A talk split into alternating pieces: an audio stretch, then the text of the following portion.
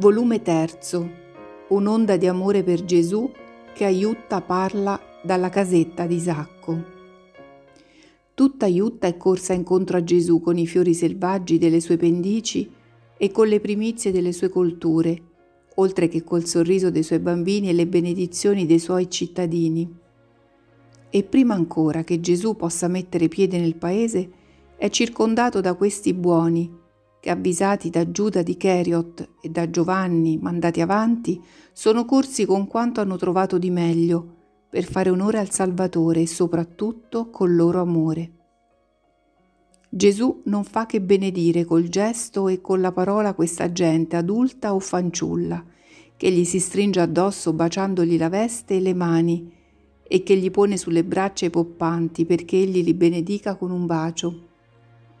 La prima a farlo è Sara, che gli mette sul cuore quello splendido puttino di dieci mesi che è ormai Yesai.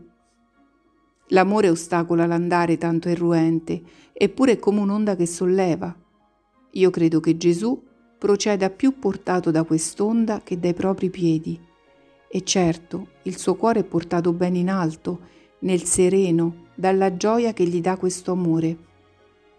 Ha il volto rifulgente dei momenti di più viva gioia di uomo Dio, non il potente volto dallo sguardo magnetico delle ore di miracolo, né il volto maestoso di quando manifesta la sua unione continua col Padre, e neppure quello severo di quando reprime una colpa. Tutti rifulgenti di diverse luci, ma questa di ora è la luce delle ore di distensione di tutto il suo io, assalito da tante parti, costretto a sorvegliare sempre ogni minimo gesto o parola sua o di altri, avvolto in tutti i tranelli del mondo, che come una malefica ragnatela gettano i loro fili satanici intorno alla divina farfalla dell'uomo Dio, sperando di paralizzarne il volo e imprigionarne lo spirito, perché non salvi il mondo, imbavagliarne la parola, perché non ammaestri le supreme e colpevoli ignoranze della terra, legarne le mani perché non santifichino le sue mani di sacerdote eterno, gli uomini che demonio e carne hanno depravati, pelarne gli occhi perché la perfezione del suo sguardo, che è calamita, che è perdono, che è amore, che è fascino, che vince ogni resistenza, non sia una resistenza di perfetto Satana, non attirino a sé i cuori. Oh, non ancora, e sempre così verso il Cristo per opera dei nemici del Cristo?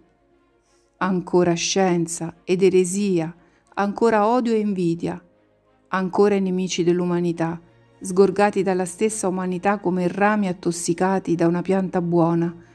Non fanno tutto questo perché l'umanità muoia, essi che la odiano più ancora di quanto odino il Cristo, perché la odiano attivamente, privandola della sua gioia, con lo scristianizzarla, mentre a Gesù non possono levare nulla essendo egli Dio e loro polvere?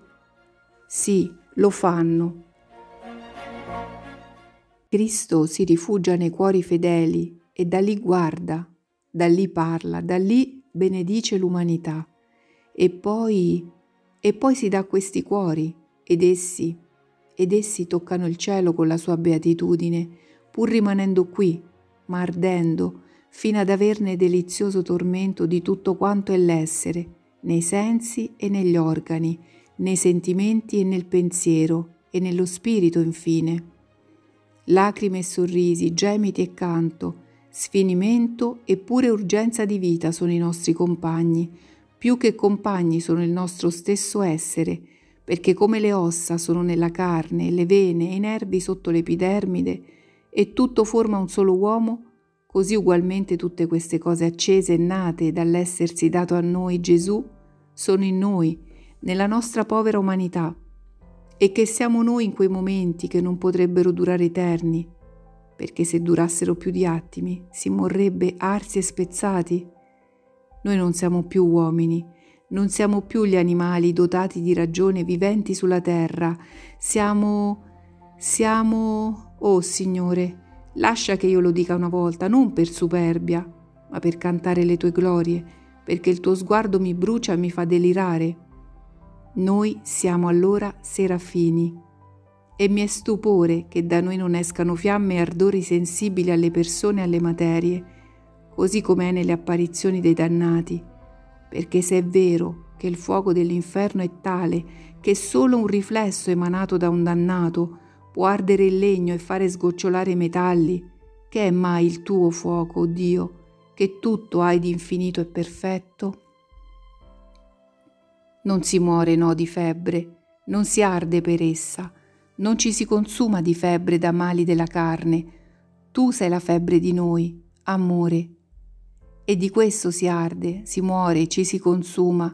Di questo e per questo si lacerano le fibre del cuore che non può resistere a tanto. Ma ho detto male, perché l'amore è delirio. L'amore è cascata che frange le dighe e scende atterrando tutto quanto non è lui. L'amore è affollarsi di sensazioni nella mente tutte vere, tutte presenti, ma non può la mano trascriverle tanto è veloce la mente nel tradurre in pensiero il sentimento che prova il cuore. Non è vero che si muore, si vive di una vita decuplicata, di una vita duplice, vivendo da uomini e da beati. La vita della terra e quella del cielo. Si raggiunge e si supera, oh, ne sono certa, la vita senza tare, senza menomazioni né limitazioni, che tu Padre, Figlio e Spirito Santo, tu, Dio Creatore uno e trino, avevi dato ad Adamo, preludio della vita dopo l'assunzione a te, da godersi in cielo, dopo un placido passaggio dal paradiso terrestre a quello celeste, e un valico fatto sulle amorose braccia degli angeli, così come fu il dolce sonno e il dolce assurgere di Maria al cielo per venire a te, a te, a te. Si vive la vera vita. E poi ci si ritrova qui e come io faccio ora ci si stupisce, ci si vergogna di essere andati tanto oltre e si dice Signore, io non sono degno di tanto, perdona, Signore. E ci si batte il petto perché abbiamo terrore di avere commesso superbia e si cala un più fitto velo sullo splendore, che se non continua a fiammeggiare con una super completa ardenza, per pietà della nostra limitatezza, si raccoglie però al centro del cuore nostro, pronto a rifiammeggiare potente per un nuovo momento di beatitudine voluta da Dio. Si cala il velo sul sacrario dove Dio arde dei suoi fuochi, delle sue luci e dei suoi amori, e sfiniti, e pur rigenerati si riprende l'andare come ebbri di vino, forte e soave, che non ottunde ragione, ma che ci preserva d'avere occhi e pensieri per ciò che non sia il Signore. Tu, mio Gesù, anello di congiunzione fra la nostra miseria e la divinità, mezzo di redenzione per la nostra colpa, creatore di beatitudine per la nostra anima, tu, figlio, che con le mani ferite metti le nostre mani fra quelle spirituali del Padre e dello Spirito, perché noi si sia in voi, ora e sempre. Amen. Ma dove sono andata mentre Gesù mi arde, ardendo i cittadini di Iutta col suo sguardo d'amore? Lei avrà notato che non parlo più, o ben di rado di me.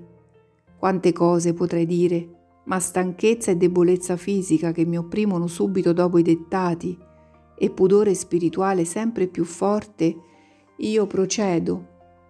Mi persuadono, mi obbligano a tacere, ma oggi sono andata troppo in su e si sa, l'aria della stratosfera fa perdere il controllo. Io sono andata molto più su che nella stratosfera e non ho più potuto controllarmi.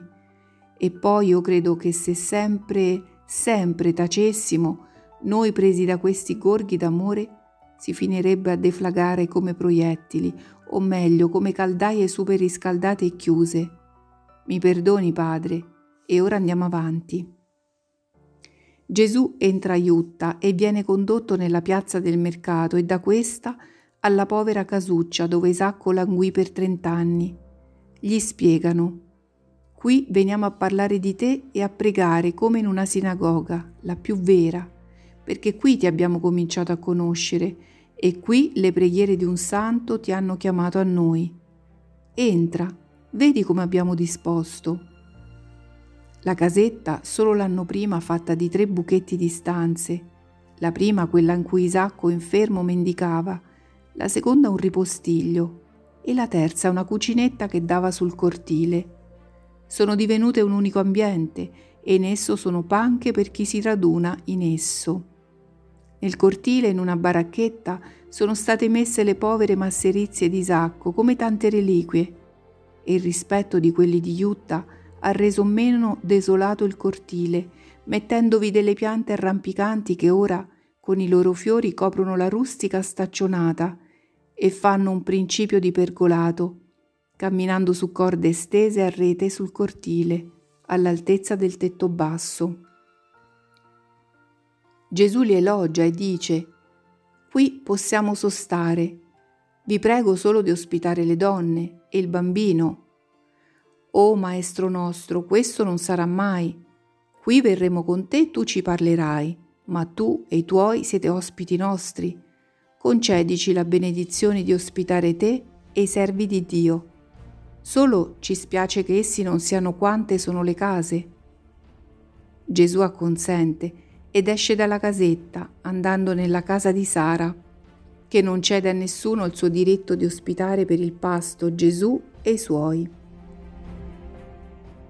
Gesù nella casa di Isacco parla, la gente stipa la stanza e il cortile e si pigia anche sulla piazza e Gesù per essere udito da tutti si mette a metà della stanza, così che la voce si spande tanto nel cortile come nella piazza. Deve trattare un argomento portato avanti da qualche interrogazione o avvenimento e dice Ma non abbiatene dubbio, come dice Geremia, essi riconosceranno alla prova com'è doloroso e amaro aver abbandonato il Signore. Per certi delitti, amici, non c'è nitro né borit che valgano a levarne il segno. Neppure il fuoco dell'inferno corrode questo segno, è indelebile. Anche qui bisogna riconoscere la giustizia delle parole di Geremia. Veramente i nostri grandi di Israele sembrano le asine selvagge di cui parla il profeta, avvezzi al deserto del loro cuore, perché credetelo, finché uno è con Dio, anche se è povero come Giobbe, anche se solo, anche se nudo, non è mai solo, non è mai povero, non è mai spoglio, non è mai un deserto. Ma essi hanno levato Dio dal loro cuore e perciò sono in un arido deserto. Come selvagge asine fiutano nel vento l'odore dei maschi, che qui nel nostro caso per la loro libidine ha nome potere, denaro, oltre che lussuria vera e propria, e quell'odore seguono fino al delitto. Sì, lo seguono e più lo seguiranno, non sanno di avere non il piede ma il cuore nudo agli strali di Dio, che vendicherà il loro delitto. Come allora resteranno confusi re e principi, sacerdoti e scribi, che in verità hanno detto e dicono a ciò che nulla o peggio è peccato, tu mi sei padre, tu mi hai generato. In verità, in verità vi dico che Mosè spezzò con ira le tavole della legge, vedendo il popolo in idolatria, e poi risalì sul monte, pregò, adorò, ottenne, e ciò da secoli, ma ancora non è cessata e né cesserà, ma anzi cresce come lievito messo nella farina l'idolatria nel cuore degli uomini. Ora quasi ognuno degli uomini ha il proprio vitello d'oro. La terra è una selva di idoli perché ogni cuore è un altare e difficilmente vi è sopra il Dio. Chi non ha una passione maligna ne ha un'altra, chi non ha una concupiscenza ne ha una di un altro nome, chi non è tutto per l'oro è tutto per la posizione, chi non è tutto per la carne è tutto per l'egoismo. Quanti io, ridotti a vitello d'oro, non sono adorati nei cuori. Verrà perciò il giorno che percossi chiameranno il Signore e si sentiranno rispondere Volgiti ai tuoi dei, io non ti conosco. Io non ti conosco, tremenda parola se detta da Dio ad un uomo. Dio ha creato l'uomo razza e conosce l'uomo singolo Se dunque dice io non ti conosco, è segno che ha cancellato con la forza del suo volere quell'uomo dal suo ricordo. Io non ti conosco. Troppo severo è Dio per questo verdetto? No. L'uomo ha urlato al cielo, io non ti conosco, e il cielo ha risposto, all'uomo io non ti conosco, fedele come un eco. E meditate, l'uomo è obbligato a conoscere Dio per dovere di riconoscenza e per rispetto verso la propria intelligenza. Per riconoscenza, Dio ha creato l'uomo, dandogli il dono ineffabile della vita e provvedendolo del dono super ineffabile della grazia. Perduta questa per colpa propria, l'uomo si sente fare una grande promessa. Io ti renderò la grazia. È Dio l'offeso che dice così all'offensore quasi fosse lui, Dio, il colpevole, che è in obbligo di riparare. E Dio mantiene la promessa. Ecco, io sono qui per rendere la grazia all'uomo. Dio non si limita a dare il soprannaturale, ma piega la sua essenza spirituale a provvedere alle pesanti necessità della carne e del sangue dell'uomo e dà calore di sole, sollievo di acqua, grani, viti, alberi di ogni specie e animali di ogni specie Così l'uomo ha da Dio tutti i mezzi per la vita. È il benefattore. Bisogna essergli riconoscenti e mostrarlo con lo sforzarsi a conoscerlo. E per rispetto verso la propria ragione. Il mentecatto, l'ebete non sono grati a chi li cura, perché non comprendono le cure nel vero loro valore, e a chi li lava in bocca, li conduce o li pone a letto, a chi veglia, perché non vadano in pericoli, hanno odio, perché bestiali come sono per causa del loro malanno, confondono le cure con le torture. L'uomo che manca verso Dio è uno che disonora se stesso, essere dotato di ragione. Solo gli ebeti o i folli non riescono a distinguere il padre dall'estraneo, il benefattore dal nemico. Ma l'uomo intelligente conosce suo padre e il suo benefattore e si compiace di sempre più conoscerlo, anche nelle cose che egli ignora perché avvenute prima che egli fosse nato o fosse beneficato dal Padre o dal benefattore. Così si deve fare anche con il Signore, per mostrare che intelligenti si è e non bruti. Ma troppi in Israele sono simili a questi folli che non riconoscono il Padre e il benefattore. Geremia si chiede, Può mai la Vergine dimenticare i suoi ornamenti e una sposa la sua cintura? Oh sì, Israele è fatto di queste vergini folli, di queste spose impudiche che dimenticano gli ornamenti e la cintura onesti per mettersi orpelli da meretrice. E ciò si riscontra in misura sempre più numerosa quanto più si sale nelle classi che dovrebbero essere maestre al popolo. E il rimprovero di Dio va col corruccio e col pianto di Dio a loro. Perché ti sforzi di mostrare buona la tua condotta per cercare amore, tu che invece insegni le malizie e i tuoi modi di fare e hai fatto trovare nei lembi della tua veste il sangue dei poveri e degli innocenti? Amici, la distanza è un bene ed è un male. Essere molto lontano dai luoghi dove con facilità io parlo è un male perché vi impedisce di unire le parole della vita.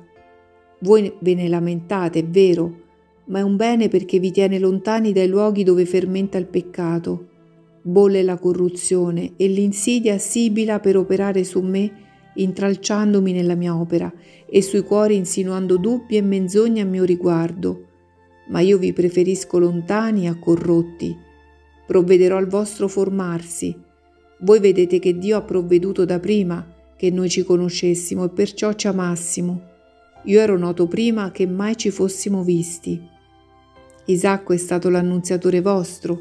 Manderò molti Isacchi a parlarvi le mie parole e sappiate del resto che Dio può parlare ovunque, da solo a solo con lo spirito dell'uomo e crescerlo nella sua dottrina.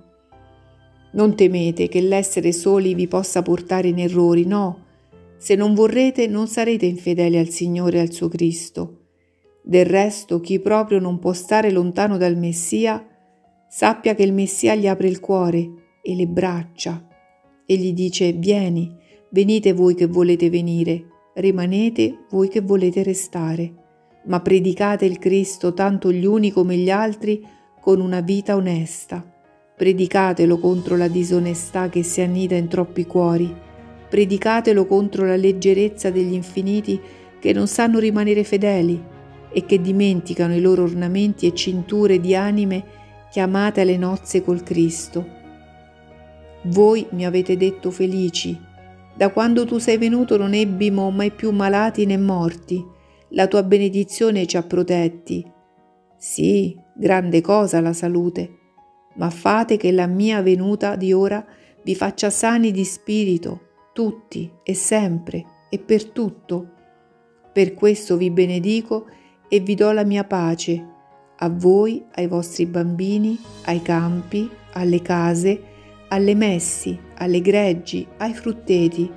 Servitevene con santità, non vivendo per essi, ma di essi dando il superfluo a chi ne è privo, acquistando così la misura premuta delle benedizioni del Padre e un posto nei cieli. Andate, io resto a pregare. Rileggo per mettere a posto certe parole incomprensibili, per pietà dei suoi occhi, Padre, quanto scritto ieri.